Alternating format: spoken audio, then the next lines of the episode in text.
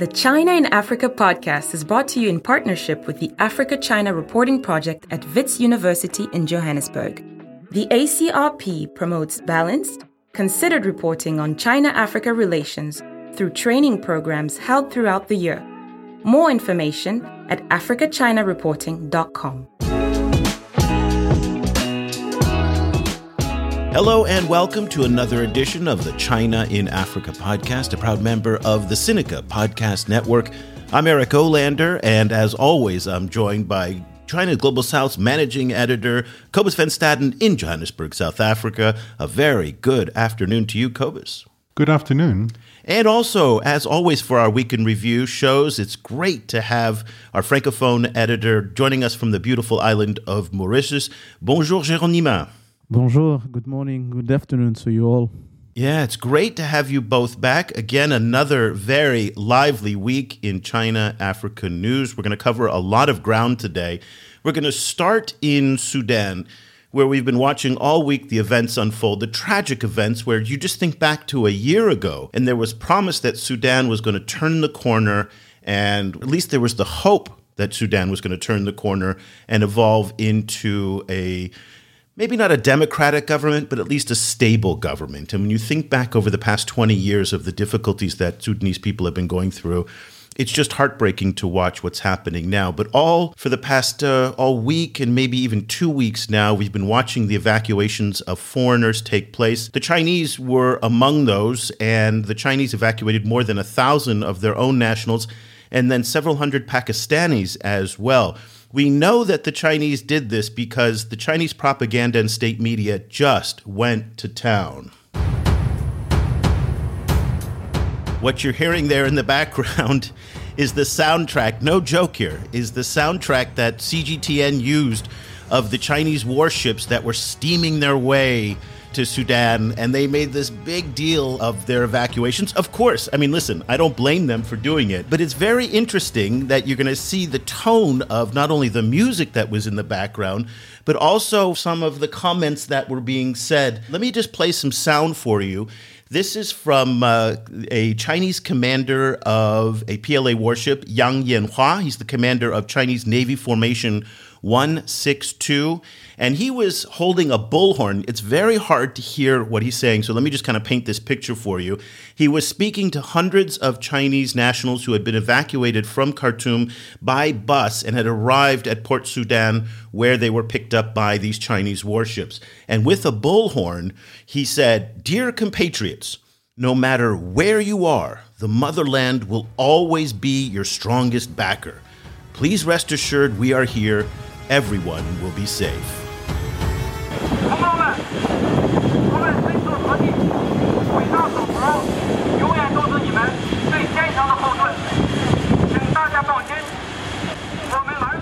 Okay, so again, it was very faint, but one of the things you heard in the back there was that music kind of creeping in again. And Geraud and Cobus, when, when I was listening to Commander Yang's statements, I was like, wow, I feel like I've heard that somewhere. And it was really on a show that we did back during Chinese New Year, where we featured the trailer of the blockbuster movie Homecoming. And uh, this was the movie that launched last year, did something like seven hundred fifty million dollars at the box office. It was huge. If you recall from that show, it was set in North Africa, a fictitious North African country, where there was this big evacuation of Chinese nationals from a coup of some kind. And in what you'll hear from this trailer is this senior Chinese politician saying, "Our motherland won't give up any compatriot. We will for sure take you all home." And very interesting that Commander Yang used the same language of compatriots and motherland.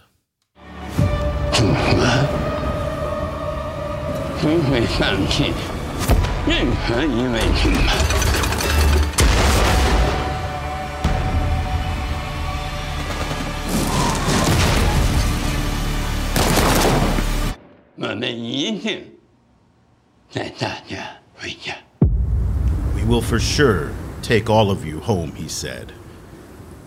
There you go, Cobus. Life and art converging here in Sudan over the past six months. Both of you, I'd like to get your takes on both the evacuations, but also a little bit on how the media narratives from the Chinese government seem to be echoing some of the, again, these entertainment narratives that we've seen in big blockbuster movies like Homecoming as well as Wolf Warrior two. Let's get your take, Cobus, on this first. Yeah, as you say, both Homecoming and Wolf Warrior two had these very strong messages of this kind of solidarity, solidarity between the state and the citizen.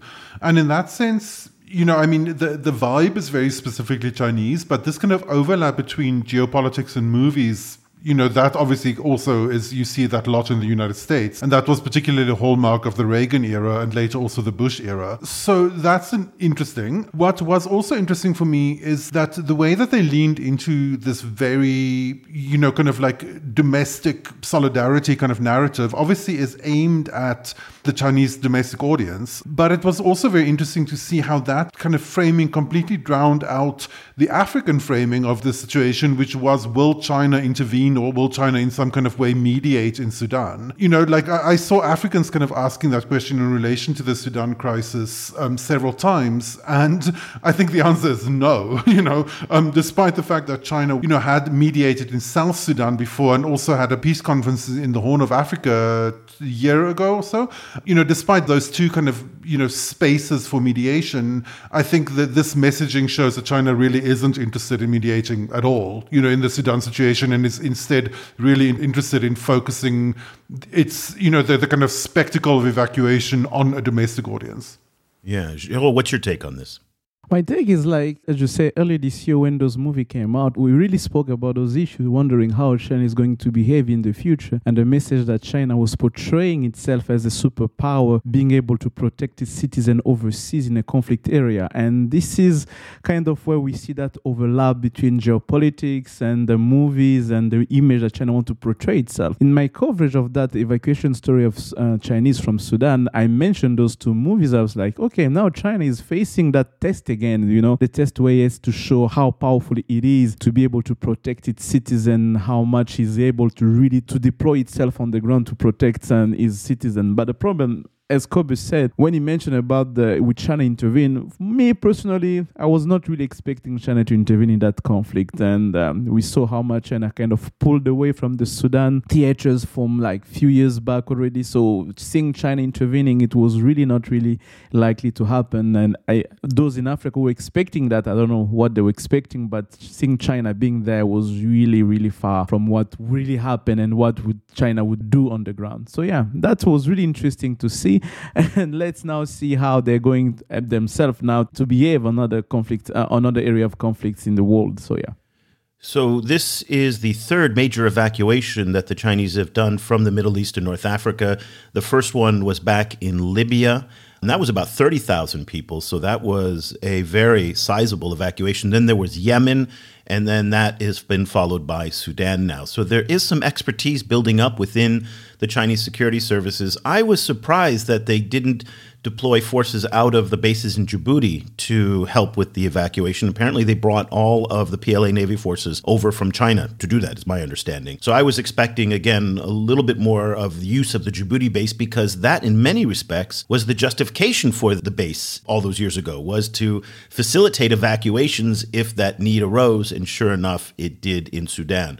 In terms of their interest to negotiate this, my guess is that this conflict doesn't lend itself well for mediation at this point. So long as the parties are really just intent at spitting at each other and fighting each other and taking on new weapons, and there's no point in thinking about whether the Chinese are going to step into the middle of this. I think the Chinese would look at a conflict like, or a mediation opportunity like what we saw in Iran and Saudi Arabia, where all of the parties are eager for the Chinese to participate, or in the Arab-Israeli, you know, offer, where there was a no-lose for them. They offer the mediation, they get turned down, okay, we tried, and then they move on. Same with Russia and Ukraine. This one, I think, is too hot to handle for them at this point. That being said, Cobus, if you recall from back in the early days of the twenty tens, you remember they had Ambassador Zhong Jianhua, who was one of China's most senior ambassadors, who led the South Sudan uh, peace effort for the Chinese. He has long been retired. Their point person on these issues is Xue Bing, who is the special envoy for the Horn of Africa.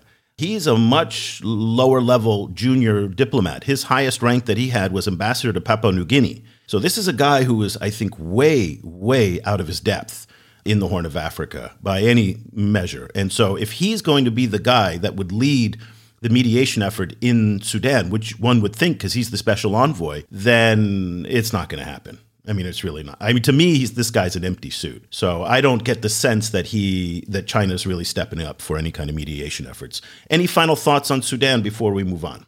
You know, I think one of the reasons why China got involved in its, you know, not super successful attempt to mediate in South Sudan years ago was that it was so heavily invested in the South Sudanese and Sudanese oil um, nexus. You know, so South Sudan has a lot of oil fields, but the, the pipelines run through Sudan. So, you know, oil exports from Sudan was this kind of like double deal.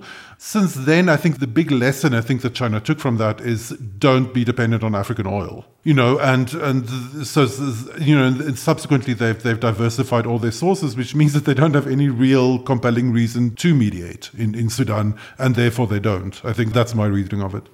And for me, let's not forget the complexity of the crisis itself. When are we hearing the involvement of different external actors and external countries in the, into the mix? So I think that China won't let itself get dragged into a very complex conflict with different actors and with different interests on the ground. So maybe it's going to wait really for the situation to dial down a bit to really come and try to do something. But even then, I don't really believe that China, and especially Xue Bing, has the depth necessary to handle this kind of situation.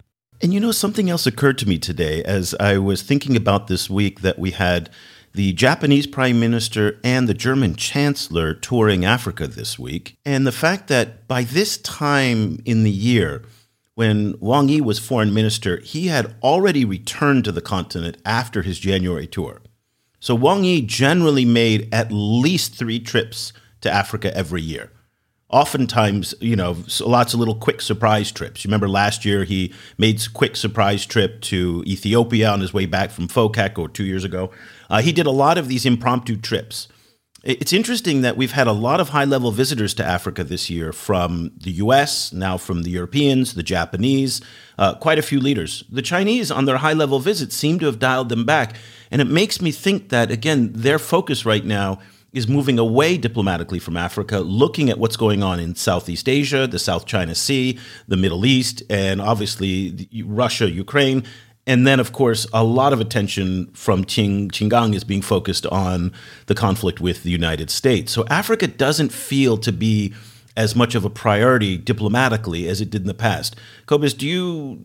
Do you think I'm off base on that, or am I, you know, what, that just, it was a, a thought that came to me today that we haven't really had many high-level Chinese visits this year so far. Wu Peng, the top Chinese diplomat, was there, but he's kind of, you know, that's his job, so we expect him to be there. But other than that, no ministers, no vice presidents, I haven't seen a lot. Yeah, it's interesting. I mean, you know, I think China was, was also saving its kind of high-level people for very high-level diplomacy. You know, so, so obviously they had the, the Saudi-Iran, you know, deal, like big stuff with India, like big G twenty, you know, kind of negotiations and so on, all going on at this time. So I can think that they may well be kind of, you know, this may well be a kind of an off year for African diplomacy, you know, because there's so much else going on. On the other hand, it might also be a situation where the U S and Europe is fighting the last war, you know, in the sense that they've, that through, you know, after years of Chinese engagement, Europe and the U S has finally woken up to the idea that Africa is important and the Chinese take it seriously. And so now they're kind of rushing to catch up when the Chinese are already moving on to something else. I mean, that's, that's also a possibility. We'll have to see. Okay, let's take a look at two other stories that we covered this week that caught my attention, were very interesting, and really speaks to this trend, Cobus, that you and I have been talking about quite a bit in the newsletter that goes out to our subscribers about the growing prominence of what we call subnational actors. So that is, other than the Chinese government in Beijing, provinces, non, you know, st- non-state actors and so forth. And this week, there were two interesting news related to Chinese provinces, first with Hebei and the other one with Hunan. Let's start with Hebei. And uh, that is a province north of Beijing, very, very large northeastern Chinese province. And they started to make an appearance in Africa this week. Yeah, Hebei is increasingly interested in, in facilitating agricultural trade, but it also has a bunch of other, you know, connections with Africa, including that it's the home of a large Chinese military academy, basically known as basically the West Point of China. And a lot of African military officials have received training there. So obviously over the years, you know, kind of we've focused on this training. And it's interesting that Hebei is now, you know, emerging as this kind of diplomatic connection when it's already been doing all of this kind of service provision for African, you know, military training as well.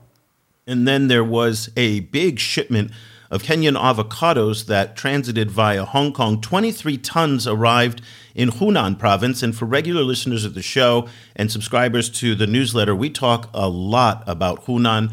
Hunan is emerging as a major agricultural trade hub, a major innovation center for Africa policy. And if you want to see the next generation and the innovations in China's foreign policy in Africa, Changsha and Hunan is the place to go. What was interesting, Cobus, about this story was twenty-three tons of avocados were snapped up when they landed. I mean, it was just an enormous buy, and really good news for Kenyan avocado growers that, number one, these green lanes that the Chinese talked about at FOCAC a couple of years ago are really starting to show dividends. So that means that the agricultural inspection process, the red tape has just been cut down to nothing. And so that really facilitates the importation of fresh fruit like avocados. So that was interesting. Two other interesting points that I wanted to get your take on, and, and Joe, I'd like to get your input on this. Number one, fifty-seven Liberian diplomats and Liberian health officials and other government workers went to China for training, and also a delegation of Kenyan military personnel also went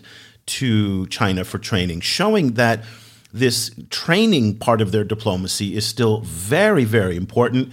And in a country like Liberia, where the size of the government is one of the smallest in Africa in terms of the overall population, fifty-seven people may not seem like a lot numerically, but in terms of the overall government, it is quite a large delegation going to China.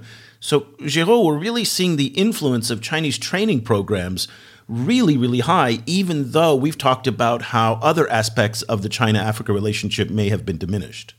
Yes, that training part remained a very essential component of Chinese influence in Africa, where they really try hard to keep contact with the high-profile, high officials in Africa. It's funny that you mentioned Liberia and Kenya. Two interesting facts is, for instance, Liberia, when I think about the last Afrobarometer report, like Liberia is the country where China, in terms of influence, is less. It has a much less positive influence than the U S. The U S is much more appreciated in Liberia than China, but you see China still trying to gain more ground in Liberia officials training and and really trying to catch up with the Liber- Liberian elites. And it's the same thing also with Kenya. And that's a story that I've read yesterday when we saw how Confucius Institute is training Kenyan officials into Chinese language in the Kenyan army. So that training component is really, very important part of Chinese influence in Africa. And I think they're going to keep on doing that. And they're going to try because, let's face it, in terms of soft power and human-to-human connection, they are not as much as strong as the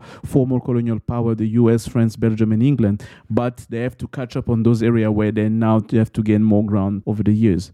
Cobus, it's been two years since Lina Ben-Abdallah, our friend who is now a full tenured professor at Wake Forest Universities. Congratulations, Lina. That is a huge accomplishment. Mazel tov to her. Uh, she posted that on Twitter today, so I thought that was nice to see. But she wrote a whole book on this about these knowledge networks that go between the Chinese and Africans. And you can see how important her work two years later remains in terms of these training programs.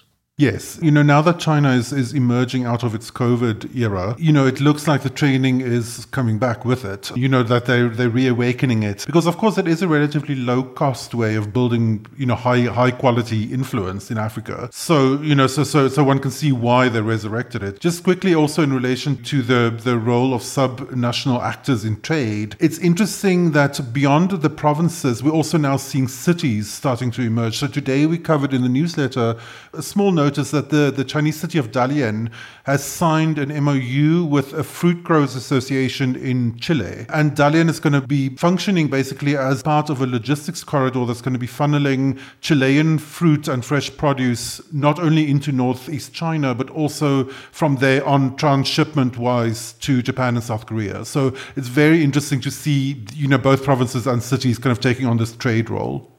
So just as we've said for many, many years, you can't talk about Africa as a country and you can't flatten the continent because of the diversity within Africa. The same is true in China as well. And too often people are talking about China as this singular entity. And, and that's just a big mistake as we're hearing about Dalian, Hunan, Hebei, Changsha. And we talked about Chongqing, the big industrial city in the southwest. Shanghai is a big player. Guangdong for a long time, that big province in the south. And so in, in many respects, again, the complexity of the Chinese actors makes it very interesting as where we are today. And it's one of the new dynamics in the China-Africa relationship where the central government is starting to kind of pull back in many respects and giving the provinces and these subnational actors more room to move. Okay, gentlemen, we're going to have some fun now. We're going to transition to the fun part of the show. The first part was all about news and, and what's going on. Now we're going to kind of step back. And there were a couple of events this week, and actually I don't even know if it happened this week, but they went viral this week, so we're going to cover it this week. And Kenyan President William Ruto, he's a fascinating guy, and from time to time, he just speaks truth. And it's incredible to see how he doesn't seem to care. And you, when you see a politician kind of take a shot of truth serum, and whether they're in Africa or anywhere else, it is really a sight to behold. So President Ruto was at an event organized by Mo Ibrahim. Mo Ibrahim, if you're not familiar with him, he's one of Africa's wealthiest philanthropists.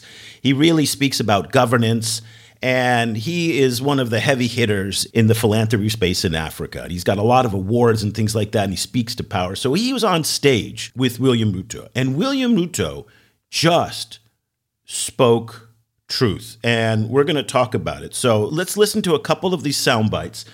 First, I'm going to talk about how he mentioned this fact, and a lot of people on Twitter and WhatsApp and these groups that we're in really resonate with this idea that the conferences, the Africa Plus One conferences that Japan, Russia, China, and others have, he finds demeaning. Let's take a listen. We have also decided that it will not going to be business as usual. We have these meetings, Africa Uh, U S meeting, Africa, Europe, Africa, Turkey, Africa, India. Now we are waiting for, there is another one, Africa, Russia. And Africa, Japan. And Africa, Japan. We have made the decision that it is not intelligent for fifty-four of us to go and uh, sit before one gentleman from another place.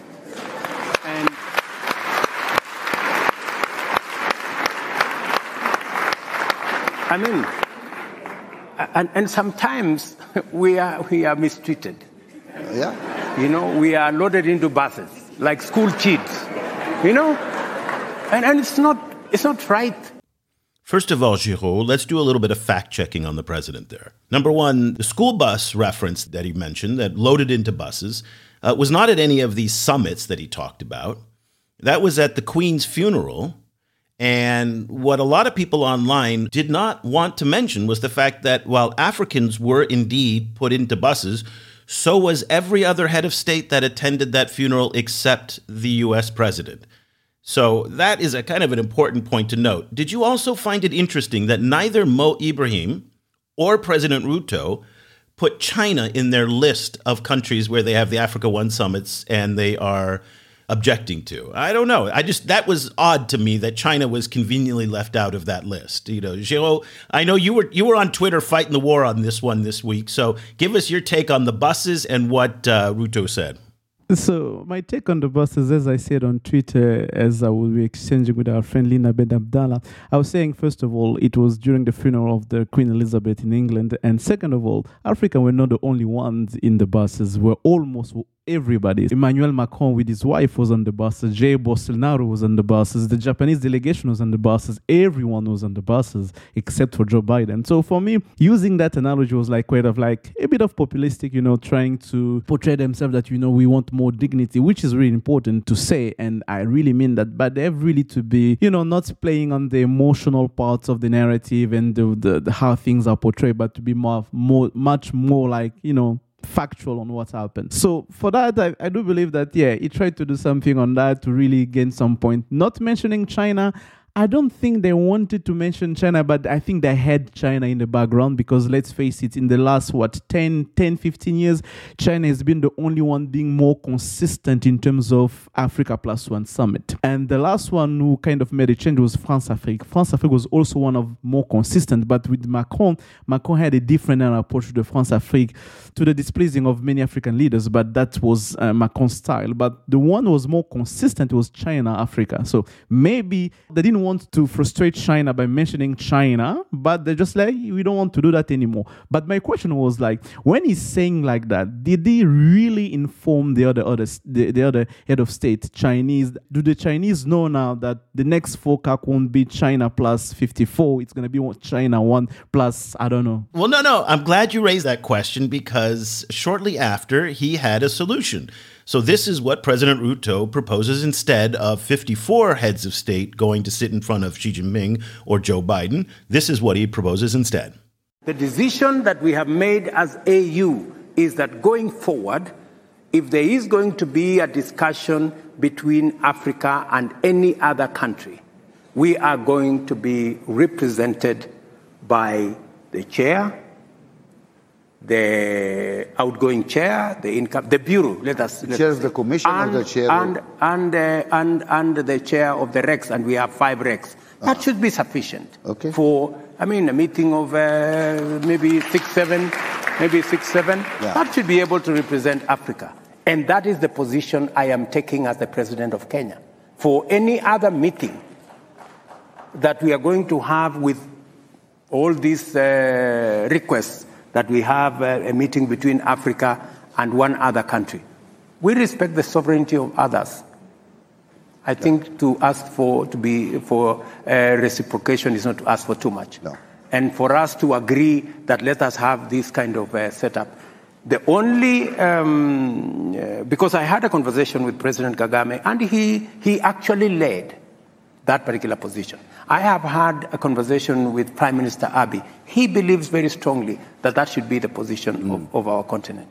Because, as you have said, if we didn't, if we don't respect ourselves, nobody is going to respect us. And, and we should be able to take that kind of decision. Yeah. And part of that uh, respecting ourselves is when we say African problems, African solutions. We, we must be serious about the solutions. It cannot be rhetoric. It cannot be talk. Now, Cobus, this is a complete piece of B S, okay? I mean, this is a ridiculous proposal because you know what he said? He said, I talked to the Prime Minister of Ethiopia and Rwanda, and I'm sure he probably agrees with what the you know the president of Nigeria said. The African lions are going to eat first. Of course the big states are going to say we agree with this. I bet you he didn't talk to the president of Botswana. I bet you he didn't talk to the president of Mali. Or the smaller countries, because at the end of the day, you put the big powers in front. We have well, no confidence is, whatsoever that Nigeria or Kenya or Ethiopia or any of the big powers will act on behalf and make concessions, real economic concessions and political concessions on behalf of their smaller neighbors. South Africa, the same.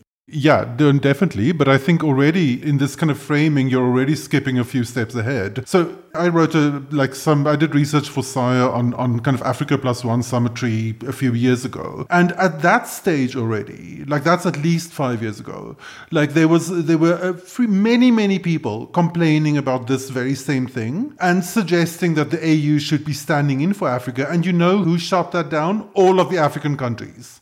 Like, none of the African countries trusted each other enough to be able to have this kind of representative kind of, you know, arrangement that he is now, you know, suggest- suggesting. It's not only even that it's strong countries versus weak countries, which it is, but it's also that the strong countries themselves don't trust each other enough to be able to have them play that role. So I am willing to bet money Like, I will be buying drinks for the two of you. You know, if this goes ahead, which I don't think it will, but if it goes ahead, I am willing to bet beers for the two of you that it will get scuppered by some complaint about like how Nigeria is undermining blah, blah, blah, blah, blah, blah, blah. This sounds great, but it's going to one hundred percent fall on because of infighting between African countries, not only between strong and weak ones, but between strong ones themselves. And when he said that, Geraud, I thought of you, that he said he spoke with President Kagame. And I wonder how many people in the D R C are going to think to themselves, well, you know what? If President Kagame likes this idea, F it, we're not on board. Right? Exactly. Multiply that dynamic across the continent and you have the reason why it won't happen. So this is not a realistic option. I mean, this is a ridiculous. But again, I started this whole conversation saying, wow, he was speaking truth to power. Wow, this is great. Instead, what he seems to be doing is speaking in really broad populist terms that do exceedingly well in TikTok reels and TikTok shorts and social media where everybody goes, yeah, stick it to the man. Yeah, but the reality is like we, we do know that that's going to happen. We do know that you tell us Congolese that, you know, the next China-Africa summit, Kagame will be representing the Great Lake or the East African region. Who's going to allow that to happen? Say, we're never going to do that. Say, if Rwanda's going to be there, D R C wants to be there as well. So the reality is, structurally speaking, the A U doesn't carry the interest of all African countries. And the African countries that don't really trust the A U of the A U bureau or even administration to be able to convey the message. I think you already said that before. This proposition is going to create uh, losers and winners in Africa. And most of the winners are going like to be small countries with small economies. The big winners are going to be countries like South Africa, Nigeria, Egypt, Kenya, of course. Those countries are able to have a one-to-one with China, other powerful countries. There are small countries who, for those Africa Plus One summits, are the opportunities to have like a side bar one-to-one meeting for five, seven minutes to pitch an idea. When they don't have that, it's really going to be complicated.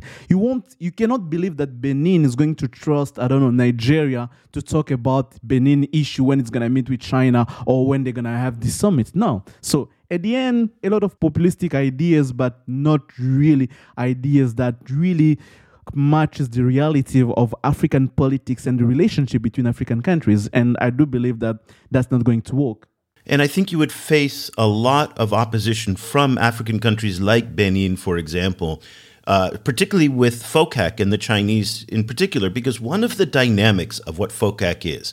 So yes, you have the big forum where President Xi or ministers, and they all kind of get together and there's a big photo op. What you don't see as much is outside, and this happened in Dakar, they set up a tent, and Wang Yi, who was then foreign minister, parked himself there. And what was fascinating was country after country, almost like Shark Tank, lined up, and they got, you know, five minutes in front of Wang Yi and a whole bunch of senior ministers to pitch the fact that they want a road or they want a network or they want they have these infrastructure projects. These are countries that don't ordinarily get that kind of face time with someone like Wang Yi. I think they would resist mightily the idea of them being shut out and relegating all of the negotiations to the Nigerians, the Ethiopians, and the Kenyans and South Africans. And this was really important because I remember when we were talking about this during FOCAC and the Sierra Leoneans presented a big highway project. And and they, and they and you saw they was on Twitter. They had their whole, you know, their pictures, their models, the whole thing. It really did remind me like Shark Tank. And the idea that that gets taken away, I don't think it's going to go down well. Now, interesting, Geraud, that you point out the fact that the A U itself is weak. And what's funny is that after all of this rhetoric that William Ruto said about why the A U needs to take the lead, why a small group of countries needs to take lead, he kind of ended some of his comments with kind of saying the A U is messed up. We have the wrong architecture in the management of the African Union. Yes.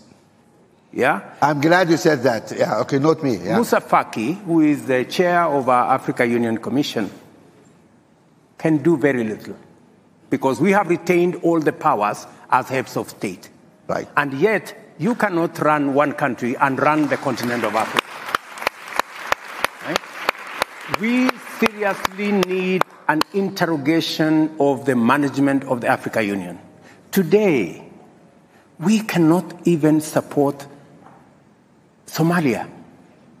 We are, de- we are waiting for E U to give us eighty-five million dollars. eighty-five million dollars. You know, we, we cannot fund it as A U. It is stupid. I mean, it, my brother, it is my, madness. My, so, yeah. so the are operation, you telling me fifty-four countries, sixty years after independence, they cannot manage eighty-five million to sort out Somalia, which has no government? So there you go, Cobus. That's your point. I mean, the presidents have retained the power. They've basically made the A U impotent, or effectively completely without power. And then at the idea that the A U is going to represent the incontinent negotiating with China, it, again, it's just it's perplexing a little bit. What's your take on it? Yeah, I mean, you know, I think he's right. You know, the A U is weak, but the A U is weak because it's being kept weak by the heads of state, as he as he pointed out. You know, so, yeah, I mean, I find it a little bit disingenuous for an African kind of head of state to be suddenly very surprised at this state of events, you know.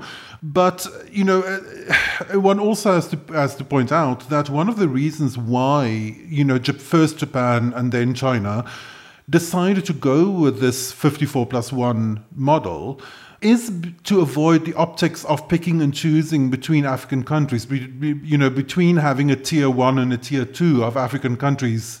And one sees that very same criticism. Oh, they're picking and choosing, they're dividing and ruling, when anyone else tries to do a smaller selection. You know, some of the meetings between U S presidents and African leaders came in for that exact criticism because they didn't do a full-on, you know, fifty-four plus one summit. So there's no winning here. Geraud, do you think that they've canceled the plans for the next FOCAC? I don't believe they canceled. I don't the think plan so either. I don't think so either. So that's why I'm asking, did he inform Xi Jinping already that, you know, the next no. FOCAC is going to be just you plus few countries only? Few head of states, I don't know. This is called politics. This is called politics. But it was it was a refreshing discussion to have. And I love the candor that he used. And that was really great. But it's kind of dangerous what he said, because if the next FOCAC doesn't happen the way he portrayed it to be, the way it's, his credibility doesn't stand that much anymore. It's like, it's not really for him to make that kind of statement. I hope he had in advance told the Chinese or the other countries that, you know, we're going to do that from now on. Otherwise, it's going to be really complicated. It played well on social media, though. It played well on social media. Okay, let's close out our discussion today in the United States. And I just want to kind of pull back the curtain a little bit on the U S political process and a part of the process that many people may not understand. By the way, there's a new show on Netflix starring Keri Russell as an American diplomat. And she is tapped by the president to be the next ambassador to London. And it's very funny because anybody who knows American politics knows that you don't get called into the Oval Office and told, you're going to be our next ambassador to country X. And then the next day, they're put onto a, a private jet, no less, which most American diplomats don't fly private jets, as far as I understand, and then head off to your new job. What really happens is you go through this painful, almost like a proctology exam of a Senate confirmation process. And what's happened in Washington is that these Senate confirmation processes have just been pulled into the nightmare politics of the United States today between red and blue and MAGA conservatives and Democrats, and it's just awful. But a drama has been playing out over the the nominee to be the U S ambassador to the African Union. And it's very interesting because China is now serving as a kind of filter across almost anything to do in Washington today, especially when it comes to Africa. So I want to tell you about Ambassador Stephanie Sullivan. So she's the nominee to be the envoy to the African Union, as I mentioned. Previously, she was stationed in Ghana. And last year, when Sullivan was the ambassador to Ghana, she gave an interview to City T V, which is one of the major broadcasters, where she talked about her background when she first joined the Foreign Service and the fact that she had a tough time passing the Foreign Service exam. And she, in fact, she said in the interview that she failed it twice. Now, at the time, she said she was working in a remote part of the Democratic Republic of the Congo, and she came to Kinshasa to take the exam. So let's pick up the interview from there. The first year I took the exam, it was, you know, pencil and paper. I came in from my village uh, to the capital, and I was on village time, and you know, I'm I couldn't even get through the English grammar section, which was my forte, because I was on village time and I hadn't gotten through about two thirds of the questions, wow. and they said, "Okay, time's up." And so I didn't pass that year, and then um, I took it. How did you feel?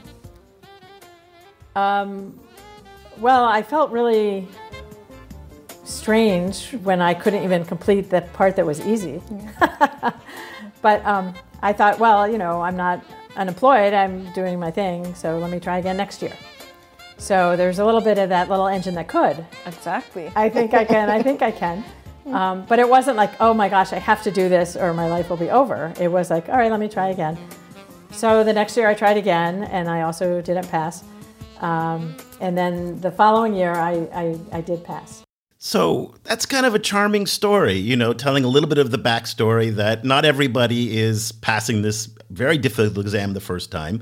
Uh, it didn't really make much news, but then last week, it surfaced on Capitol Hill, and uh, Senator J D. Vance from Ohio, who is a MAGA Republican backed by the venture capitalist Peter Thiel. And this was the guy, by the way, who wrote the, the really fascinating book, Hillbilly Elegy. So if you've been following that book, and he was a sane guy back then, and now he's kind of on the more crazy-tuned side of American politics. Well, guess what? His staff picked up on that interview and uh, and put a nice little China spin onto it. This is an ambassador, Ambassador Sullivan, who went to uh, Ghana and said on local television that she was proud of the fact that she had failed her Foreign Service exam twice. Uh, it's hard to imagine a Chinese uh, leader going to a country where they were trying to develop diplomatic relationships and bragging about failing any type of foreign service exam. And I don't know where this idea that we should celebrate failing the foreign service exam amongst our diplomatic corps comes from, uh, but it doesn't make us look good, and it doesn't help Ambassador Sullivan in her duties. Oh, I mean, that, I mean, again, the, that everything gets tinged with China now in Washington. So imagine, and, and he's, by the way, he's not wrong that anybody would, you know, a Chi- you can never imagine a Chinese ambassador saying, guess what, guys, I failed the exam twice before I made it here. Inconceivable. In fact, nobody would do it. Some people might say, though, that one of the best qualities of the Americans is the fact that we do have people who can talk more openly about these things. Not everybody is an Autobot, perfect test taker. I don't know. I found what Ambassador Sullivan did quite charming and quite relatable. And I thought it was kind of silly that J D. Vance brought that up. What was your take on it? She was saying something more complicated than I think he was hearing, right? Kind of because because she was saying, like, I'm not obsessed with this kind of book learning because I was on the ground in rural Africa doing good and providing aid, you know, kind of like before I even thought of, you know, kind of going for this high profile position, you know? So so she's she's making a she's making a point of of kind of real real experience versus book learning, you know, which he is then flying over at five million feet, you know? So So yeah, it's it's it's all very disingenuous, I think. So for me, it was like just funny the way they tried to put the China spin into it. I was like, it doesn't make sense. It's right to complain about whatever reason uh, she she did that, or it's not, it doesn't portray well about the U S diplomacy, whatever. I really don't care that much. But does it really? Did it really need into to bring China into the mix? As if everything needs to be because of China. If China doesn't do that, we don't do it. If China does it, we have to do it better. Or, I mean, it's just become a bit of kind of ridiculous in a certain way that to try to, you know, to sh- if he doesn't want to see her appointed, good for him. But don't use the China card as like, you know, China doesn't do it. Yes, we, we don't have to do it. So, yeah, it's just like, doesn't make sense that much. So Senator Vance's main objection against Ambassador Sullivan's nomination isn't that she took a few times to pass the Foreign Service exam, as outraged as he sounded on, on that previous clip. But it's got more to do with her support of L G B T Q I plus issues during her time as ambassador to Ghana, when back in twenty twenty-one, she raised a pride flag over the embassy. And that did not sit well with J D. Vance, nor with a lot of conservative Republicans. Vance seems to think she is going to promote diversity and inclusion issues in her new role at the African Union, which he objects to, and once again frames the issue in the context of China. We have built a foreign policy of hectoring and moralizing and lecturing countries that don't want anything to do with it. The Chinese have a foreign policy of building roads and bridges and feeding poor people, and I think that we should pursue a foreign policy, a diplomacy of respect, and a foreign policy that is not rooted in moralizing. It's rooted in the national interest of this country. Because Ambassador Sullivan is at the lead of moralizing instead of pursuing America's national interest, I object. So that clip, Cobus, went viral on right-wing media in the United States and right-wing Twitter. And what's interesting is that at first I was like, okay, that's interesting. You and I have been talking a lot about the fact that the United States moralizes quite a bit on democracy issues and things like human rights and things like that. He was talking only in the context of L G B T Q I plus issues and specifically trans issues. So that's the moralization he's talking about. He's not talking about the traditional issues on democracy and human rights and rule of law and things like that. So here we have, again, the Chinese serving as the benchmark. The Chinese, they don't talk about this kind of stuff. So therefore, we shouldn't talk about this kind of stuff. Cobus, let's get your take. Yeah, it was very funny for me. He could, like J D. Vance could be working for the Chinese Foreign Ministry. I mean, he was he was hitting every talking point that, that he sounded like Mao Ning. So, you know, so so that's funny. I'm sure he would take uh, great offense at that comparison. Well, you know, kind of like I have to say, like I take great offense at the at, at the way that particularly trans issues are being weaponized in U S and U K politics at the moment. The way that this extremely small, extremely vulnerable little population who's really only trying to survive is now being turned into this political football by very, very powerful forces, I think is deeply immoral. And, you know, particularly in the context of recent very disturbing anti-L G B T legislation coming in Uganda, where we know that U S right-wing Christian groups were directly involved in pushing for and advocating for some of the worst legislation on these issues in the world. Now, you know, this is absolutely a horror show of a set of laws that literally target people simply for identifying, you know, kind of uh, as, as L G B T. So, you know, kind of that is a major human rights abuse. It's a major human rights abuse in Africa, and it's a major human rights abuse in the U S. And the way that kind of that, for example, healthcare is being targeted in a way to essentially eradicate a small, vulnerable population is textbook human rights abuse. So, you know what? Don't talk to me about this nonsense. You know, kind of like, this is beyond the pale. And for him to then kind of, to, to you know, kind of to then paint it as some kind of like horse race issue with China is despicable, I think. So there's going to be real consequences for these laws, Cobus, as you pointed out, far beyond the L G B T Q community, all the way to the general population. The United States has already said that it is going to suspend its PEPFAR funding. I think it's up to two billion dollars a year in Uganda. And that is going to withhold supplies of antiretrovirals for, you know, thousands of people who have H I V. So this is a really serious issue. I think that a lot of African governments are going to run up against how serious the Americans are on some of these issues. And it's not just rhetoric, but there, there's going to be a financial cost to this and a health cost to this. So we're going to see this this question, Geraud, play out in terms of values. And again, they're going to, China is being sucked into the middle of this. China doesn't do this, but the United States do have a set of values in their foreign policy. And this level of tolerance for L G B T issues is one of them. Remember, two years ago, the United States pulled its ambassador out of Zambia, if I recall. He was asked to leave, but he stood up for L G B T issues. And that was the reason why he was asked to leave. So this is potentially a major flashpoint between a number of African countries. But interesting how, again, in Vance's comments, China played a role.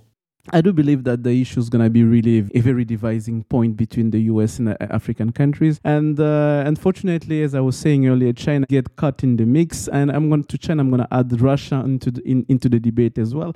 And I do believe that playing that card is going to be very, very difficult for the U S to move forward with this diplomacy in Africa, because so far, African countries, the large majority, they are really standing against that policy. So I really don't see how it's going to play out in the future. If they get, they cut people far from Uganda, uh, they're going to do that all over in Africa in different issues.